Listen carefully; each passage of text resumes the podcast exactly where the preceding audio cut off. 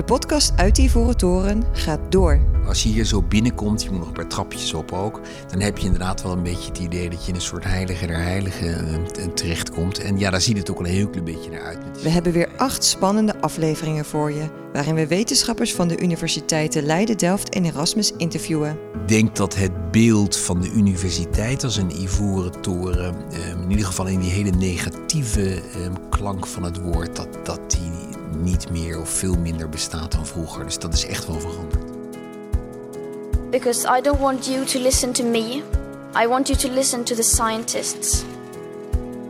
And I want you to unite behind the science.